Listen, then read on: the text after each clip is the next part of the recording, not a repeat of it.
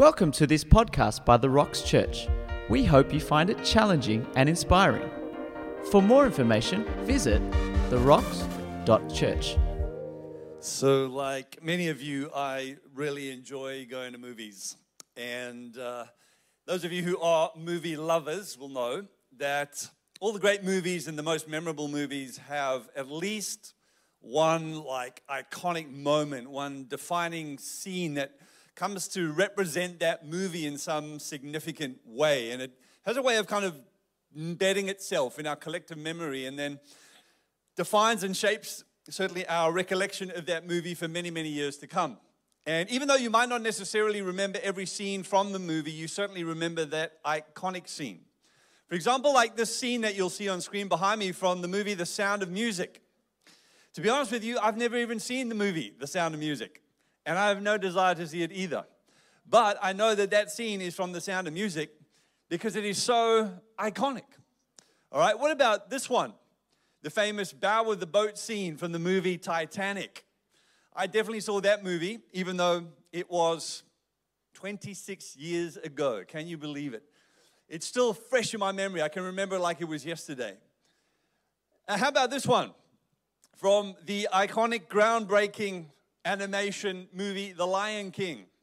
The moment when baby Simba is held up before all the animals of the Pride Lands, right, by Rafiki, the cheeky baboon. And as you look at that image, you can hear the music in the background, can't you? Right? You're singing it to yourself as you see that scene. Now, I, I know this scene well because when this movie released, my son was about two years old, and he absolutely loved it. And we watched this movie without exaggeration at least 317 times like at least. So I know that scene well. And of course, I don't even have to mention the movie's name. I just need to put this image up on screen, and you know exactly what movie this represents, right? The Matrix. That famous slow motion bullet dodge scene is kind of deeply embedded in our memories, right? Now, of course, the life and the ministry of Jesus had many defining moments and many iconic scenes that unfortunately were not captured for us on film, but were recorded for us in the pages of Scripture. And in fact, John the Apostle, when he writes at the end of his gospel, he says, You know, if, if we took everything Jesus said and everything Jesus did and we try to write it down, there would not be enough books in all of the world to record it all. Which, of course, is a little bit of hyperbole on John's part, but the point he's simply making is this that Jesus said a lot and he did a lot. And what we have recorded for us in the gospel records are all those defining moments, those iconic scenes those significant events that defined the story of Jesus, that embedded themselves in the collective memory of the first followers of Jesus, and came to represent the Jesus story and the Jesus movement for many, many, many years to come. And today we're going to have a look at one of those defining moments and those iconic scenes in the Gospel of Luke, which, of course, is the book that we're exploring together through this series. Now, before we do that, I do need to share something really important with you about the gospel accounts so that what we're about to read together makes sense. What you need to understand is that in our New Testament, we have four gospel records Matthew, Mark, Luke, and John. And each one of those four gospel accounts presents the life and the story of Jesus in a unique way. So each of the four has a particular emphasis, a particular priority, a unique audience. And so there are various little focal points in each of those four gospels. And so to some degree, they kind of differ from one another. So, for example, Matthew's gospel is primarily concerned with connecting Jesus to the Old Testament Jewish history. And so there are lots of Old Testament references and quotes and citations in Matthew. And Matthew goes to great lengths to try and connect Jesus to the historical figures of the Old Testament. And Matthew's also quite keen to present Jesus as a teacher. And so Matthew's gospel is jam packed full of what Jesus said. Many, many parables, many of which are about the kingdom of God. Mark's gospel, by comparison, is not so concerned with what Jesus said, but with what Jesus did. And so in Mark's gospel, there were fewer parables, but more miracles. And so Mark's gospel reads like a Bruce Willis action film, right? It's like short and sharp and punchy and powerful, and there's high pace and high drama and lots of action. Because Mark is not so much concerned about the words of Jesus as he is about the works of Jesus. And so there's an emphasis in Mark on what Jesus did rather than on what Jesus said. Uh, in John's gospel, John is not really concerned with the history or the biography of Jesus at all. He's more concerned with the spirituality and the deity of Jesus. And so John's gospel has a chronology that's all over the place. All the events like are mixed up and, and disorientated, and none of them align with the chronology of Matthew, Mark, and Luke. And that's primarily because John wrote his gospel like 50 years after Matthew, Mark, and Luke wrote theirs.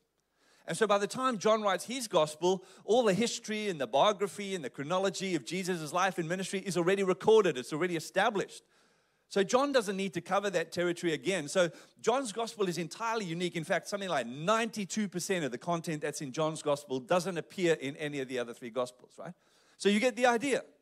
Four gospel accounts, four perspectives on the life of Jesus, four unique emphases, four different characteristics, four different audiences, but all representing the same story. Now, something important to understand about the gospel of Luke which is the gospel that we have been exploring together in the series, is that Luke's gospel is a gospel of contrasts. By that I mean, throughout Luke's gospel record, we find these comparisons and these contrasts of appropriate and inappropriate responses to the presence of God, and more particularly to the person of Jesus. So, what Luke will do is he will hold up two people who encounter Jesus, and then he will compare and contrast their response to Jesus.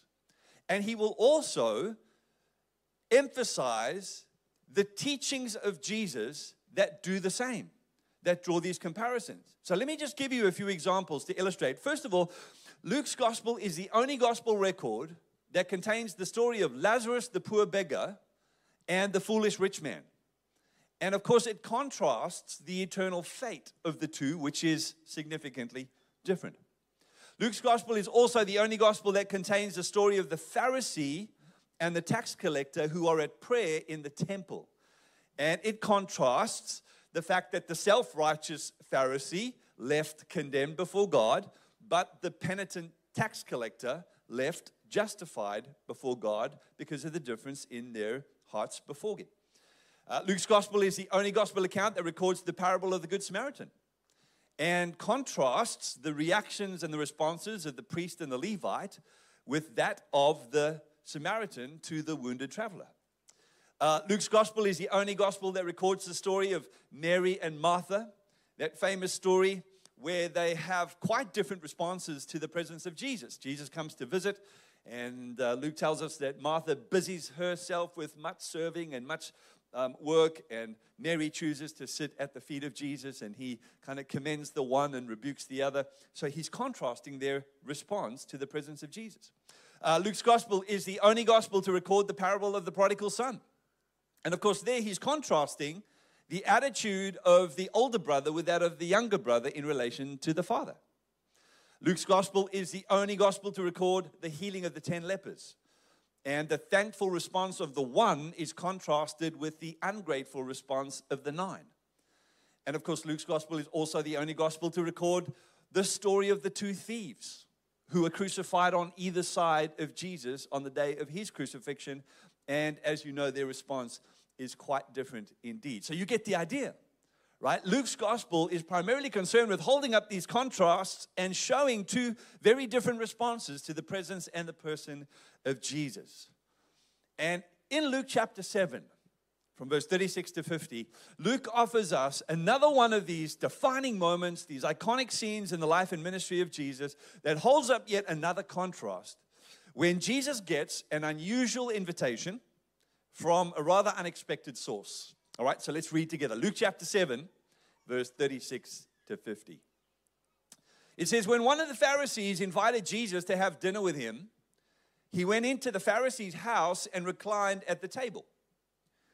A woman in that town who lived a sinful life learned that Jesus was eating at the Pharisee's house.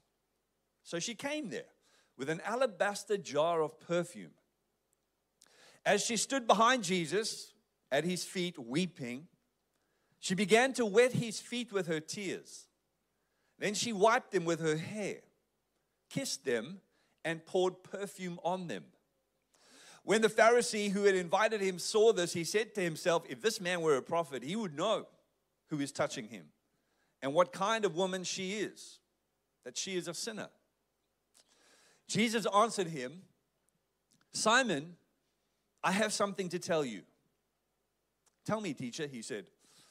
Two people owed money to a certain lender. Notice again the comparison and the contrast. Two people owed money to a certain lender. One owed him 500 denarii and the other 50. Neither of them had the money to pay him back. So he forgave the debts of both. Now, which of them will love him more? Simon replied, I suppose the one who had the bigger debt forgiven. You have judged correctly, Jesus said. Then he turned towards the woman and said to Simon, Do you see this woman? I came into your house, and you did not give me any water for my feet, but she wet my feet with her tears and wiped them with her hair. You did not give me a kiss, but this woman, from the time I entered, has not stopped kissing my feet. You did not put oil on my head, but she has poured perfume on my feet. Therefore, I tell you, her many sins have been forgiven, as her great love has shown. But whoever has been forgiven little loves little. Then Jesus said to her, Your sins are forgiven. The other guests began to say among themselves, Who is this who even forgives sins? Jesus said to the woman, Your faith has saved you. Go in peace. All right. So, this is another one of those defining, kind of iconic, significant events and moments in Jesus' life and ministry that is unique to Luke's gospel. And what happens is Jesus gets invited to dinner at this Pharisee's house, at the house of a religious leader by the name of Simon, and he goes there to have dinner. Now, while he's there, a woman who is known to the community as being immoral and sinful, which is probably a euphemism for being a prostitute, although the scripture doesn't say that, it certainly implies that. Although we must acknowledge that she could have been all kinds of sinful. She might have been the owner of a brothel, or she might have been a thief, or she might have been a con artist, but she was likely a prostitute. This sinful, immoral woman shows up at the house uninvited. And she comes in and she stands behind Jesus, who is reclining at the table, and she begins to sob her heart out. And as she weeps, she falls to her knees, and behind Jesus, she begins to wipe his feet with her tears. And once she's wiped his feet clean with her tears, she then takes her hair and she dries them. And then she pulls out a little jar of incredibly expensive perfumed oil and she pours it over the feet of Jesus. Now you can only imagine the scene and how incredibly awkward it might have been for everyone there right? We've got Simon, who is a religious leader. He is a man of integrity, a man of status, a man of position, a man of power, a man who considers himself to be morally superior to everybody else because he's a Pharisee. He's part of an elitist, exclusivist, separatist religious group that considers themselves to be essentially better than everybody else. And in a lot of ways, they probably were. Upstanding, moral members of the community. And then, of course, Simon's got some other guests there who are not named but are present, and Jesus is there, and his disciples and his followers are along for the meal as well. And, and no doubt the fact that Jesus had showed up at this religious leader's house would have attracted attention from the community. So there were definitely other onlookers who were hanging around to see what might potentially happen. And then, of course, this immoral, sinful woman shows up uninvited and presents herself. And you know what I love about this scene? This is like the original alpha dinner right here. right? You've got like religious people who think they've figured it all out and they know God and they know what God wants and they know what God kind of requires. And then you've got the followers of Jesus who have kind of connected themselves to him, but they're still trying to figure out like what following him really requires and what it means. And you've got all these curious onlookers who are just there really to see what's going on and see what they can learn about this person, Jesus. And then you've got this immoral, sinful, corrupt woman who kind of shows up as well because she's heard about Jesus and no doubt heard about all the miracles he's performed. So this is in a lot of ways like the original Alpha event. I know Nicky Gumbel reckons he came up with the idea of the Alpha dinner, but this is an Alpha dinner happening right here. And in the middle of all of it is Jesus. They've all come because they're curious about Jesus. They all want to know Jesus. They want to understand Jesus. They want to test Jesus. They want to investigate Jesus. And through the course of this rather unusual moment, this woman who is marginalized and outcast and on the fringes of society does something quite extraordinary in pouring out what is essentially an act of worship and an act of trust and an act of honor on the person of Jesus. So the question is what exactly is going on here? And I think bearing in mind what Luke is trying to do in his gospel, in presenting us with these contrasts and these comparisons of response to the person of Jesus, Luke is once again offering us another comparison another contrast. And he's highlighting two very different responses to the person of Jesus. So, firstly, we have Simon. And to be honest with you, we don't know much about Simon other than we know he's a Pharisee. He's a Jewish religious leader. So, he is a part of this elitist, exclusivist sect.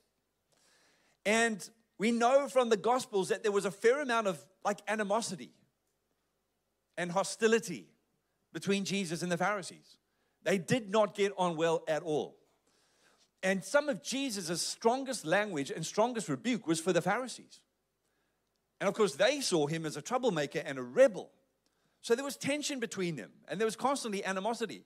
Now, we, we, we obviously cannot assume that Simon is outright antagonistic towards Jesus. We at least have to give him the benefit of the doubt because it may be that he invited Jesus to his house for dinner because he was genuinely curious. He really wanted to know more about who this Jesus is. That said, I must acknowledge that I am suspicious of Simon. And the reason why I question the sincerity of his motive in inviting Jesus to dinner is because, firstly, he does so quite publicly. And Simon would have known that his own reputation and his standing in the community would have been at risk if he invited Jesus into his home. And so, if he was genuinely, sincerely curious about who Jesus was and why Jesus had come, he probably would have gone to see Jesus secretly at night when nobody was around. Like Nicodemus did in John chapter 3. Nicodemus, who was another religious leader, another Jewish Pharisee, went to see Jesus secretly at night because he was genuinely and sincerely curious about this person, Jesus. But he did not want to put his reputation at risk with the community. And so, if Simon genuinely wanted to know, he probably would have gone to see Jesus secretly. And secondly, because Simon does not offer Jesus any of the customary hospitality that you would ordinarily show a guest who has traveled a long way to be with you. It was fairly common in those days, if you had people over for dinner, that before you ate together, you or your servants would wash their feet because they had traveled a long distance on a dusty, dirty path to get there. Their feet would have been dry and cracked and sore. And so it was standard hospitality to wash the feet of your guests prior to dinner and to anoint them with oil as a means of refreshing them and welcoming them. But Simon does not offer Jesus any of that customary hospitality. So it's pretty safe to assume that Simon does not see Jesus as a friend. At the very least, there's indifference in his heart toward Jesus, if not outright hostility and animosity. And it's probably more likely that Simon has invited Jesus into his home so that he can trick him, so that he can catch him out, so that he can test him or get him to commit some kind of blasphemy or some kind of offense so that they can prosecute him. So that's Simon. Then we have the woman who is unnamed, she's unidentified. We don't know who she is, and we don't even know for sure what she does. But we do know that whatever it is, it's probably illegal or immoral or both. because she is a social outcast. And yet she comes into the presence of Jesus, and clearly, clearly, she is burdened. She is carrying the weight of her own life. She is carrying the burden of her moral failing and her shame and her guilt. And she's feeling the heaviness of her separation from the community. And so she comes and she falls at the feet of Jesus and she weeps over him and reaches out to him in hope, in expectation that this Jesus, whom she has heard about, might potentially be to her whatever it is that she needs him to be in that moment. Now, what is fascinating is how Jesus responds to these two people. Because to Simon, Jesus responds with a sermon. To the woman, he responds with salvation. Simon gets a lecture from Jesus, but the woman receives the love of Jesus. And that is because Simon comes to Jesus with indifference and hostility, but the woman came to him with brokenness and humility. Simon wanted to test Jesus, she wanted to trust Jesus, and that made all the difference in the world. And friends, this is the point that Luke is trying to make. This is what Luke wants us to understand, and it's this that how you receive Jesus determines how you receive from Jesus. How you receive Jesus determines how you receive from Jesus. In other words, if all you receive Jesus to be is a teacher, then all you receive from him are good teachings. And if all you receive Jesus to be is a prophet, then all you receive from him are prophecies.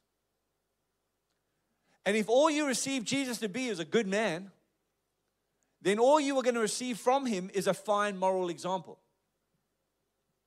But if you receive Jesus as Lord and Savior, then you receive from him lordship and salvation. How you receive him determines how you receive from him. And John the Apostle, who was one of Jesus' closest friends and first followers, said this in John chapter 1, verse 11 to 13. John understood this principle so well because he said in the opening chapter of his gospel concerning Jesus, he said, He came to that which was his own, but his own did not receive him. Yet to all who did receive him, to those who believed in his name, he gave the right to become children of God. Children not born of natural descent, nor of human decision or a husband's will, but born of God. Do you notice that John says there? Jesus came to his own, but his own received him not, but to as many as received him, to them he gave the right to be called children of God. Because John understood this principle that how you receive Him determines how you receive from Him. And so, the single biggest question any human heart can ask is the question How have I received Him? Have I received Jesus as my Lord and my leader? Have I received Him as my Redeemer and my Savior? Because the answer to that question will determine what you receive from Him. Jesus can only ever be to you and to me what we receive Him to be. And I remember a number of years ago, I had a really good friend who was studying at university at the same time I was. And there was a girl in our class that he fell in love with, took a, a kind of attraction to. She was in our kind of circle of acquaintance. And he started to like her. And one day he decided that he wanted to communicate clearly how it is he felt about her. And she was staying in a residence on campus at the university. And he went out and he bought this enormous bunch of red roses, like the biggest bunch of red roses I've ever seen. And he went over to her res one evening and he went to her room and he knocked on the door. And she opened the door, and there he was standing with these big kind of red roses. And of course, his intention was to communicate his love and his feeling. And the moment she saw him, she realized what he was trying to do. The only problem is she did not feel the same way. And so, having received the flowers from him, she handed them back. and she said to him, I'm so sorry, but I just do not feel the way you feel. And this is not going to happen. Close the door. Shame. Needless to say, my friend was heartbroken, right?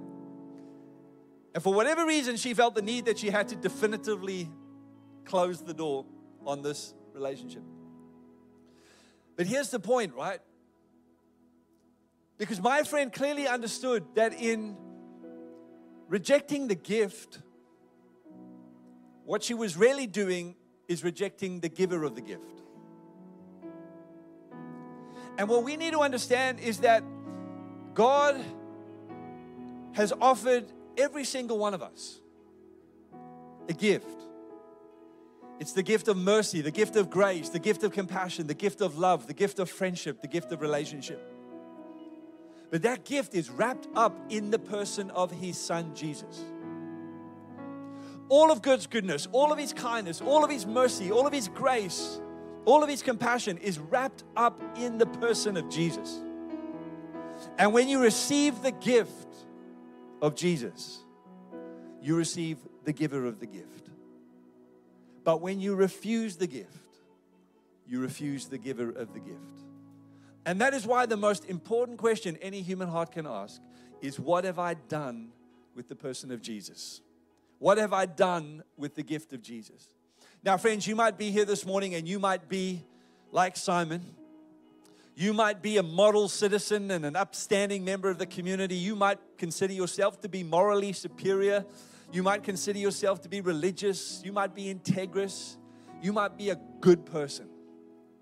Or you might be here today and you might be like that immoral woman. You know all too well how spiritually and morally bankrupt you really are. And maybe, like her, you labor every day under the burden of your guilt and your shame. But here's the point, and this is the wonderful truth of the gospel it doesn't matter if you are Simon or the unnamed woman, you need Jesus. Jesus came to save both. He came to redeem both. Whether you are an integrous, upright member of the community who considers themselves to be morally superior, or if you are a corrupted, debaucherous, sinful individual, you need Jesus. And Jesus came for both. Now, you might be sitting here today and you might be saying, you know what, Tim? I don't know that I'm kind of ready in this point in my life to receive Jesus that way. You might just still be in that space of exploring and investigating who Jesus is. And you might not be able to say with any conviction or confidence that, that I know Jesus to be my Lord and my Savior. And that's okay. My encouragement to you today is just keep investigating, keep exploring, keep asking the questions, keep showing up. A place like Alpha that you heard is coming in April is a great place for you to continue that journey. Come and explore, come and investigate, come and ask your questions. Come and gather around the person of Jesus and find out more about who he is and why he came. And if you are a follower of Jesus and you have received him as Lord and leader, then if there are friends and family members in your life, whether they be upstanding moral examples or fallen, broken, sinful individuals, bring them along. Bring them along because everybody needs Jesus. And everybody needs to hear the good news that in Him, God has offered us the most indescribable and wonderful gift. And yet, I wonder this morning if there is anyone here today who perhaps, maybe for the first time in your life, you're at the point where you're ready to say, you know what? I think I'm ready to say yes to Jesus as my Lord and my leader, as my Savior and my Redeemer. And if that's you this morning, it would be the greatest honor and pleasure and privilege to pray for you and to pray with you today. So here's what I'm going to invite you to do bow your head and close your eyes all across this auditorium. As we close our time together this morning, I want to just extend an invitation to you to indicate in some way today that you are saying yes to Jesus. That may be for the very first time in your life, like this sinful woman falling at the feet of Jesus, saying, Jesus, I need you. And I want you to be my Lord and my Savior. I want to receive you and I want to receive the gift that God is offering in you. Or perhaps for you this morning, if you're honest with yourself, at some point in your life you did that. But for whatever reason, you've wandered away from Jesus. Maybe you became like discouraged or distracted and hurt and offended, and so you wandered far from Him and you're not following Him and you're not serving Him. But today, as we share this time in this space together, you can just sense Jesus calling you and inviting you back into that place of relationship with Him. So here's what I'm going to invite you to do while every head is bowed and every eye is closed. If you're saying, Tim, would you include me in this prayer this morning? Because I would love to receive Jesus like that. With nobody looking around, I'm going to ask you to raise your hand so I can see who you are and where you are. So that this morning I can pray with you and for you and trust that God will meet with you this morning, transform your life the way He transformed that woman's life. So just put it up for a moment and keep it up so I can see it. God bless you. That's wonderful. God bless you down here. That's wonderful. And over there at the back, God bless you. And down here in the front, God bless you. God bless you. It's wonderful. God bless you over here on my left. It's wonderful to see. And down here in the middle. All right, followers of Jesus, let's put our hearts together in faith and agreement as we pray for these precious men and women who are reaching out to God this morning. Father, we thank you so much for your love for each and every one of us. And I thank you, Father, that you see hands raised this morning in front of you. You know their names, you know their stories. And Father, I thank you that you love each and every one of them this morning with the most perfect. Thank you for listening to this podcast. For more great resources and to keep yourself up to date, head to our website. Visit therocks.church.